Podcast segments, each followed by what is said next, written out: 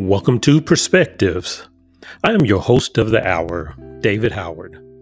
God bless each of you. I pray that you had a wonderful week, and my hope is that today's message finds each of you well. Thank you for listening, as I am forever grateful for this occasion to minister to each of you.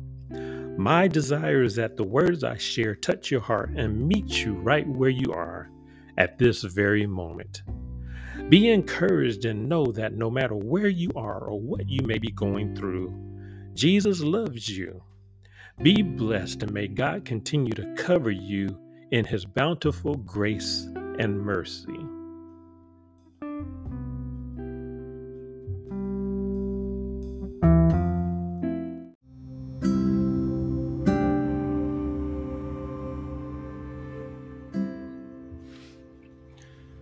Before we begin today's podcast, I want to ask a special prayer for the McIntosh family as we lost Mary at 4:30 p.m. this past Sunday.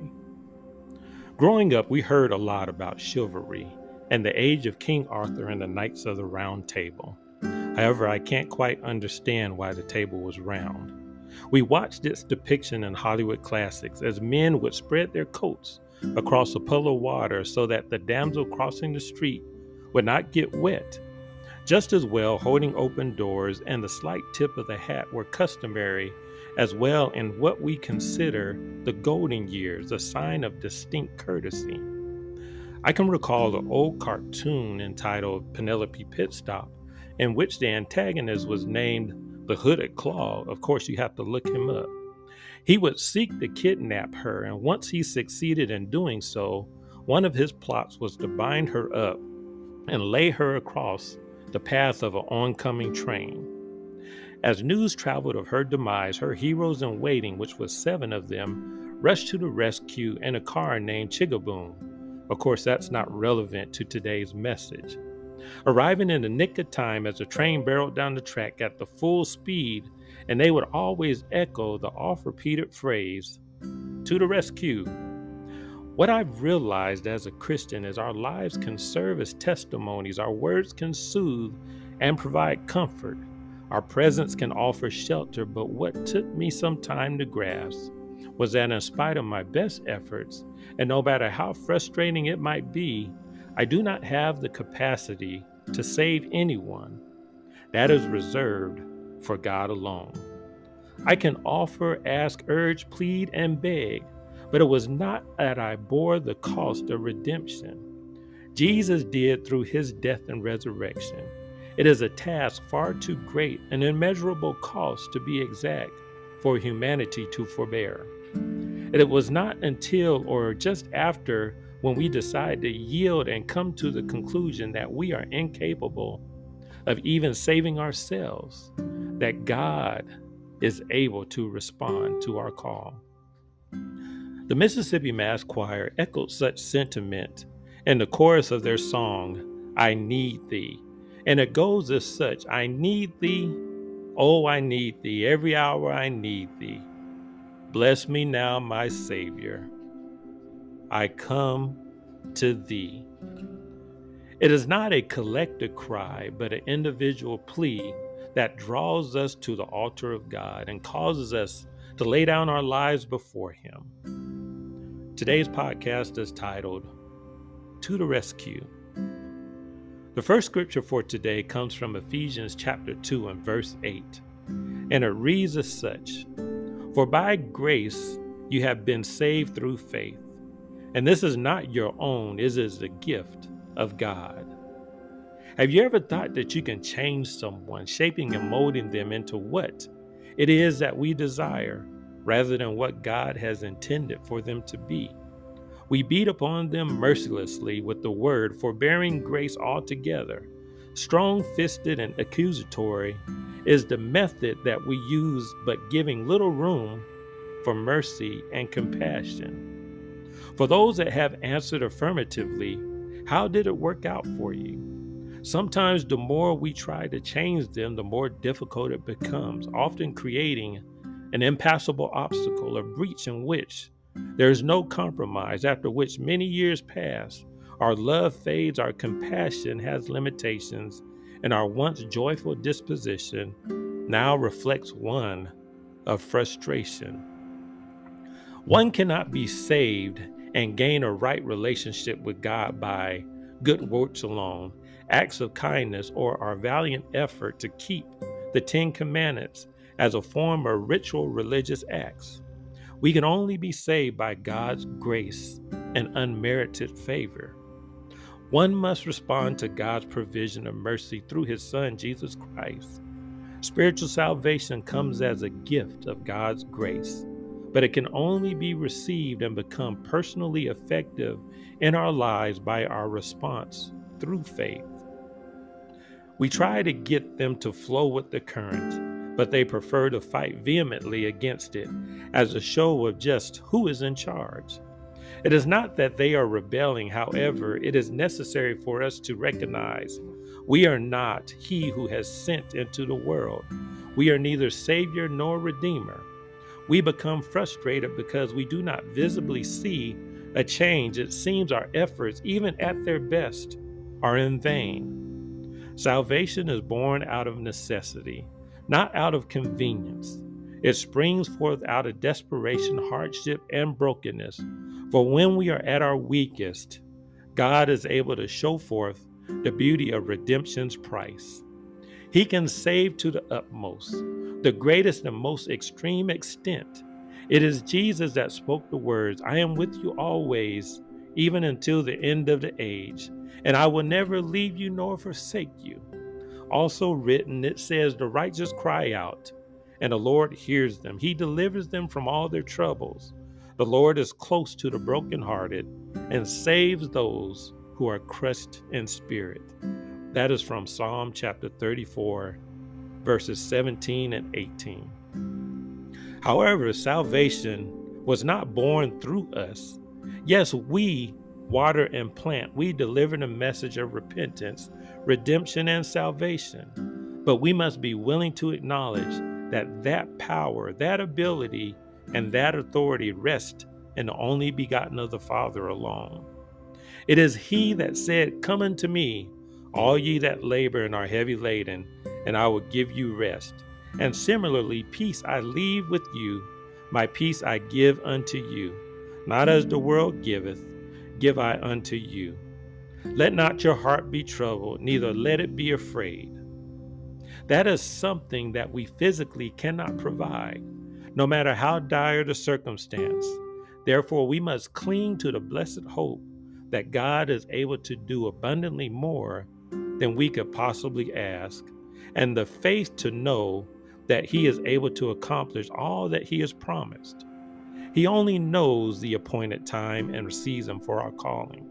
For some, the road seems less difficult while for others, God must strip us nearly naked to get our undivided attention, to warn us that the end of this life is near and eternally draws us nigh, that we may wholeheartedly acknowledge that we need the Lord.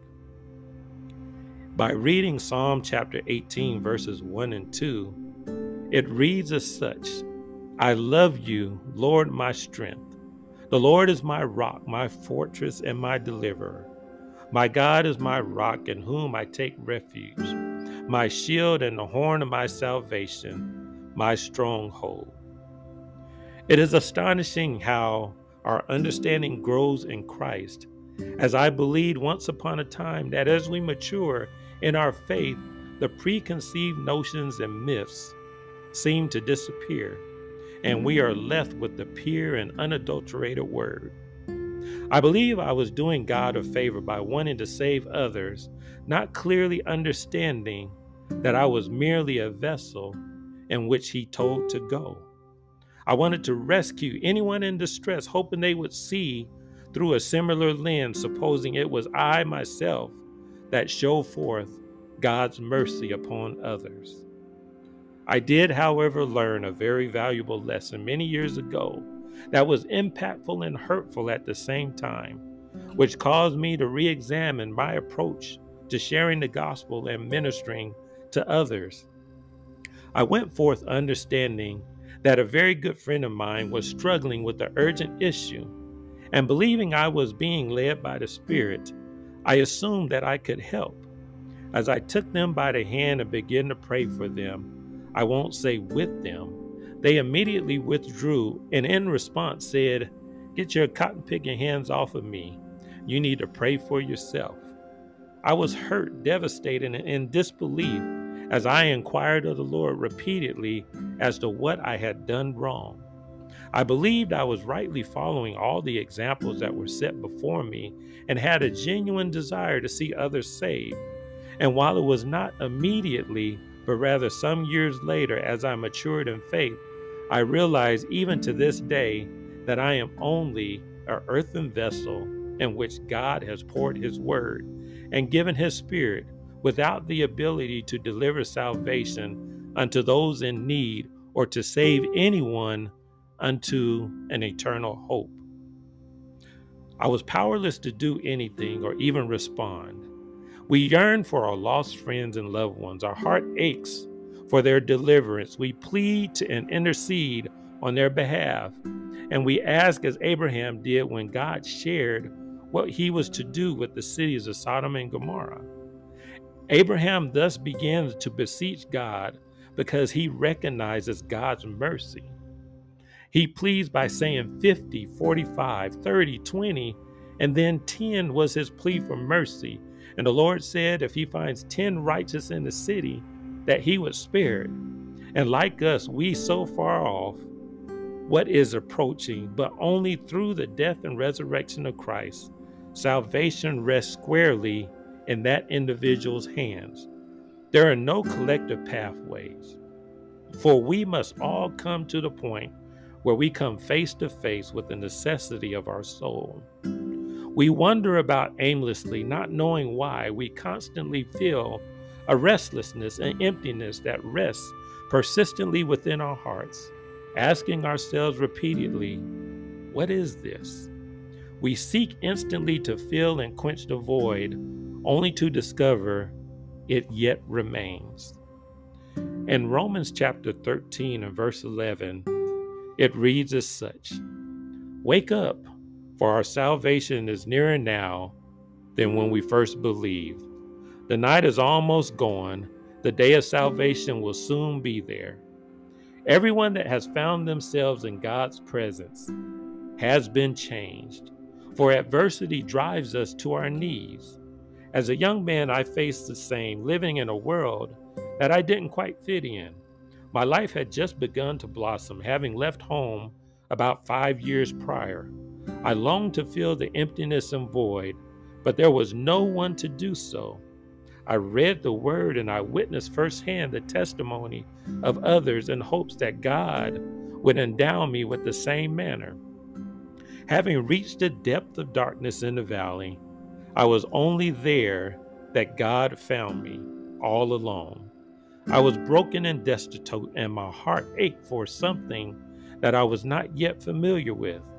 Yes, I was baptized and gave my life to Christ at a very young age, but I was an adult now, and the child's anchor did not suffice. I needed just a little bit more, something that would keep me as the winds billowed and the waves crashed upon my life. I needed something that only the omnipotent hands of God could deliver, as the blood of Christ washed me clean and save me from the treachery caused by none other than myself. I can reiterate the words of Jesus when he says, Thy faith has made thee whole. It does not mean that everything was perfect. It does not mean that I never again suffered heartache and hardship, but it clearly implies that I am redeemed, bought with a price, in which the innocent blood of the Savior hath washed me clean. Isaiah chapter 44 and verse 22 says, I have swept away your offenses like a cloud, your sins like the morning mist. Return to me, for I have redeemed you. While we lack the physical attributes to change anyone, to turn their hearts to God, to save them to the utmost, prayer changes everything. Changes that occur through and because of prayer are both bountiful and beautiful. It demonstrates our frailties and weaknesses and draws a very distinct line between what God can do and what we are able to do. We live with family members, friends, and loved ones who we desire to see saved. We question them without end. We warn them constantly and feverishly of the place called hell. We give them scripture upon scripture and verse upon verse, telling them of the goodness of God's immutable grace and mercy. And while years appear to pass, we see absolutely nothing, or so we suppose. Our hearts ache in, on their behalf, and we without fail continue to place their name before the throne of glory, asking God constantly to intercede on their behalf. And still our eyes fail to witness even an inkling of change. We begin to question when our mothers, fathers, spouses, children, brothers, and sisters, friends, relatives, and loved ones continue to what appears consciously to walk contrary to God's word. But again, I ask does salvation rest in us or in the crucified, resurrected Savior? Was it by our blood that redemption's price was paid, or was it through Christ? Is it by our stripes that we are healed, or as we did not suffer nearly the same indignation? In Jesus' departing, his words were simply to go. Jesus said, I am the way, the truth, and the light. No man cometh through the Father except by me.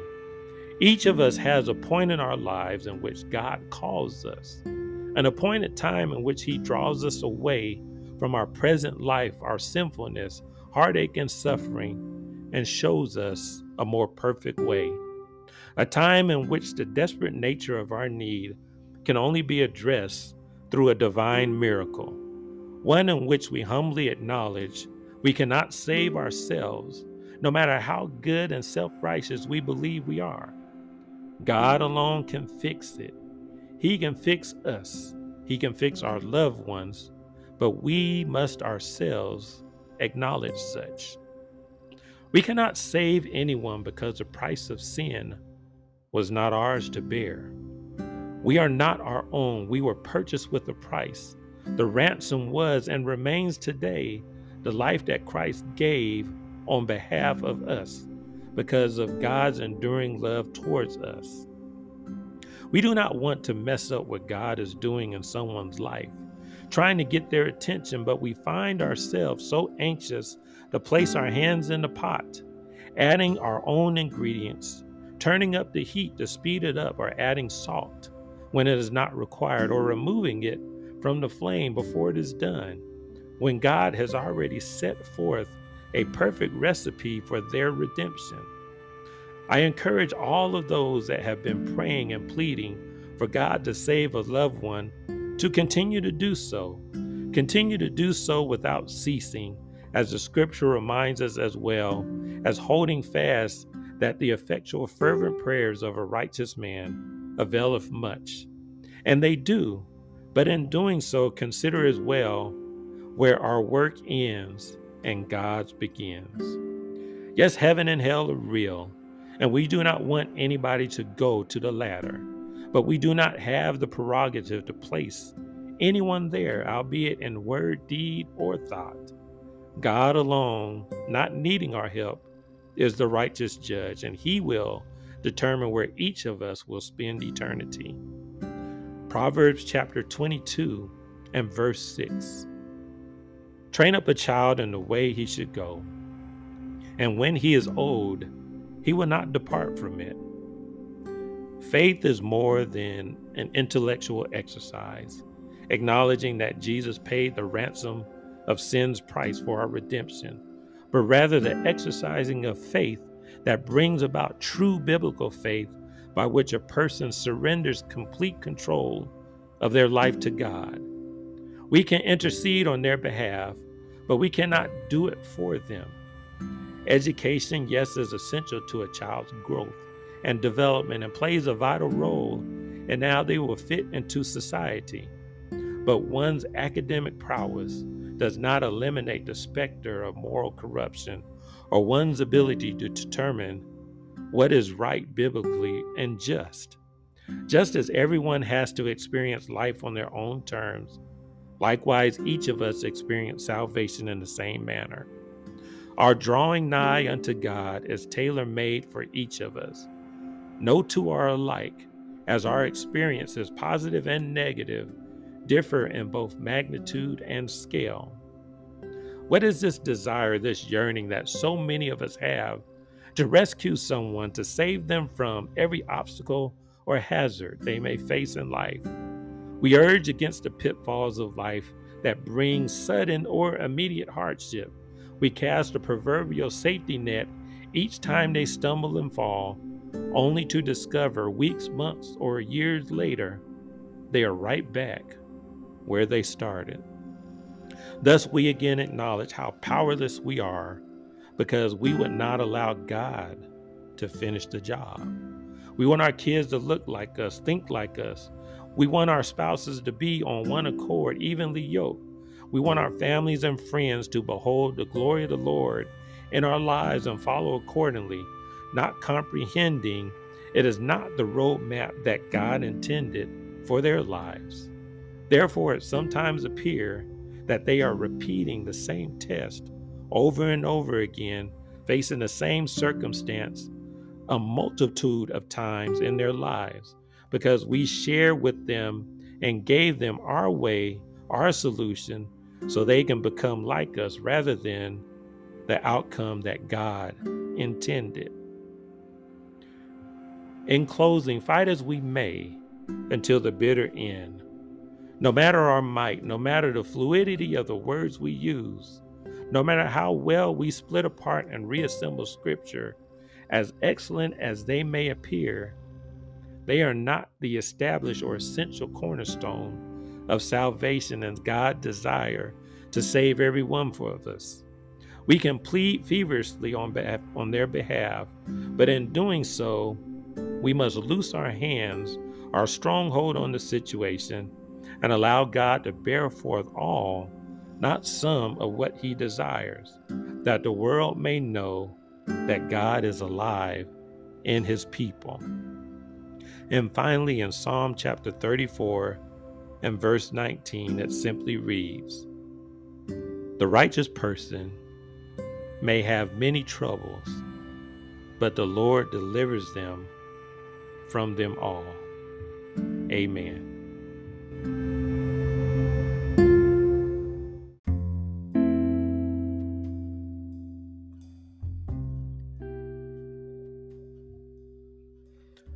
Thank you for listening and sharing your time with me. I would love to hear your thoughts about today's podcast. You can respond by sending an email to howarddc42 at yahoo.com or text to the phone number from which you received today's episode.